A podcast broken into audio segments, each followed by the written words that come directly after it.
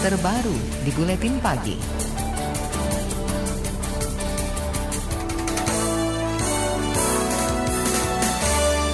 Saudara kepolisian dikritik tidak transparan dalam mengusut dugaan tindakan represif anggotanya ketika menangani demonstrasi di berbagai daerah 23 hingga 30 September lalu. Para aktivis dan pegiat hukum membentuk tim advokasi serta membuka pengaduan bagi para korban. Anggota tim advokasi untuk demokrasi Arif Maulana menyebut Polisi menggunakan kewenangan secara berlebihan dalam menangani unjuk rasa menolak sejumlah rancangan undang-undang bermasalah. Tindak represif itu meliputi penyerangan, penangkapan, dan penahanan yang dilakukan terhadap para demonstran. Banyak korban dari pihak mahasiswa, pelajar, jurnalis, dan tenaga medis. Puncaknya ketika dua mahasiswa demonstran di Kendari, Sulawesi Tengah ditemukan meninggal dunia. Proses penangkapan ya, besar-besaran yang dilakukan kepolisian terhadap masa aksi yang itu terjadi di tanggal 24, 25 maupun di tanggal 30. Tetapi memang dalam prosesnya eh, kita melihat ada beberapa catatan persoalan. Pertama, akses informasi ya itu tidak transparan, tidak dibuka. Kemudian juga akses keluarga untuk bisa bertemu dengan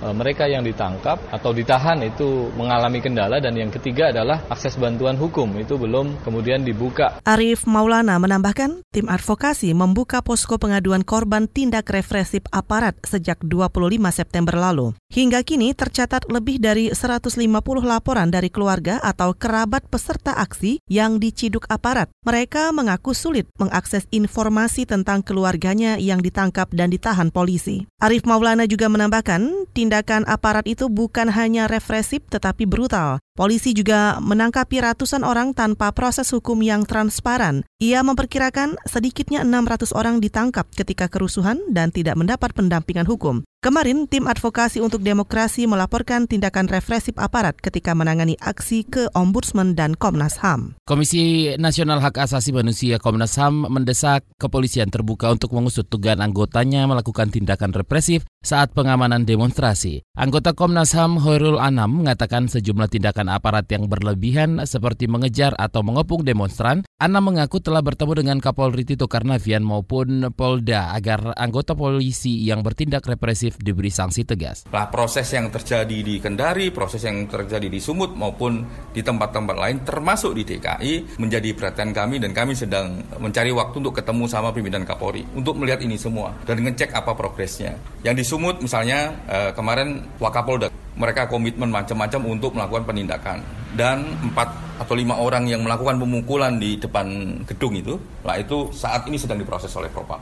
Tugas kita semua memastikan kerjaan Propam terbuka. Anggota Komnas HAM Hoirul Anam menyebut lembaganya bersama polisi berencana membuka posko yang dapat diakses keluarga korban demonstrasi maupun masyarakat. Anda meminta polisi segera membebaskan demonstran yang tidak terlibat kerusuhan. Komnas juga mendesak polisi mengusut tuntas dalam penembakan dua mahasiswa Haluo Leo, Imawan Randi, dan Yusuf Kardawi. Keduanya tewas saat berunjuk rasa di depan gedung DPRD Kendari. Badan Eksekutif Mahasiswa atau BEM Universitas Halu Oleo Sulawesi Tengah mengkritik polisi tidak transparan dalam mengusut kasus kematian dua mahasiswa, Imawan Randi dan Yusuf Kardawi. Ketua BEM Universitas Halu Oleo, Laude Marco, mengaku kesulitan mendapatkan informasi tentang perkembangan investigasi yang dilakukan tim polisi bersama Ombudsman dan Komnas HAM. Menurutnya, komitmen transparansi yang dijanjikan polisi hanya sebatas ucapan. Sekarang sudah masuk ke tahap kedua, jadi itu sudah ada tadi selongsong peluru yang diperiksa di ini di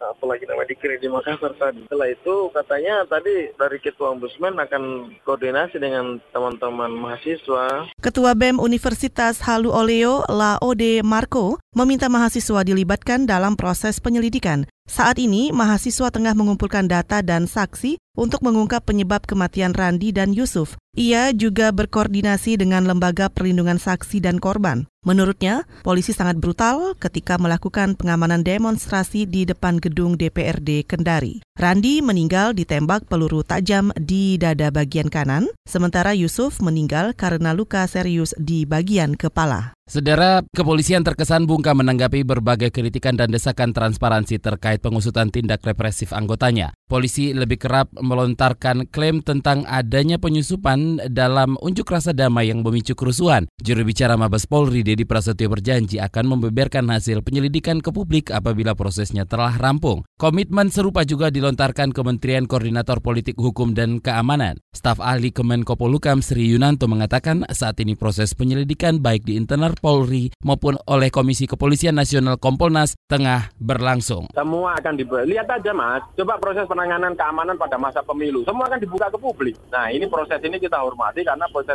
penyelidikan dan penyidikan butuh waktu karena itu terkait dengan bukti yang akurat, bukti yang terverifikasi, dan juga soal profesionalisme dalam penyidikan-penyidikan itu. Dan itu dia bisa, tidak bisa dilakukan dengan cepat. Staf ahli Menko Polhukam Sri Yunanto menambahkan pengusutan kasus tewasnya Randi dan Yusuf juga tengah berjalan. Ia memastikan kasus ini ditangani secara profesional dengan tetap mengutamakan asas praduga tak bersalah. Sebelumnya polisi telah menemukan tiga selongsong peluru di lokasi kejadian tertembak Randi. Polisi tengah melakukan uji balistik dan memeriksa senjata personel yang bertugas saat demonstrasi. Anggota Komisioner Kompolnas Andrea Pulungan mendukung pengawas internal Polri memberi sanksi tegas bagi personil yang terbukti bertindak represif ketika pengamanan aksi. Meski begitu, Andrea berpendapat dugaan tindakan represif aparat tak bisa digeneralisasi. Andrea juga beralasan di beberapa kasus tindakan represif diambil aparat karena masa demonstran rusuh, merusak hingga menyerang polisi. E, di pihak perusuh sendiri, ya itu harus ditegakkan hukum dari satu-satunya cara ya represif terhadap perusuh. Tapi kalau terhadap pengunjuk rasa, saya pikir polisi juga toh mempunyai hati nurani ya, tidak semata-mata akan melakukan kekerasan. Komisioner Kompolnas Andrea Pulungan juga meminta publik memberi kesempatan polisi untuk merampungkan proses penyelidikan dugaan tindakan represif. Kompolnas juga memastikan akan mengevaluasi kinerja kepolisian terkait pengamanan aksi.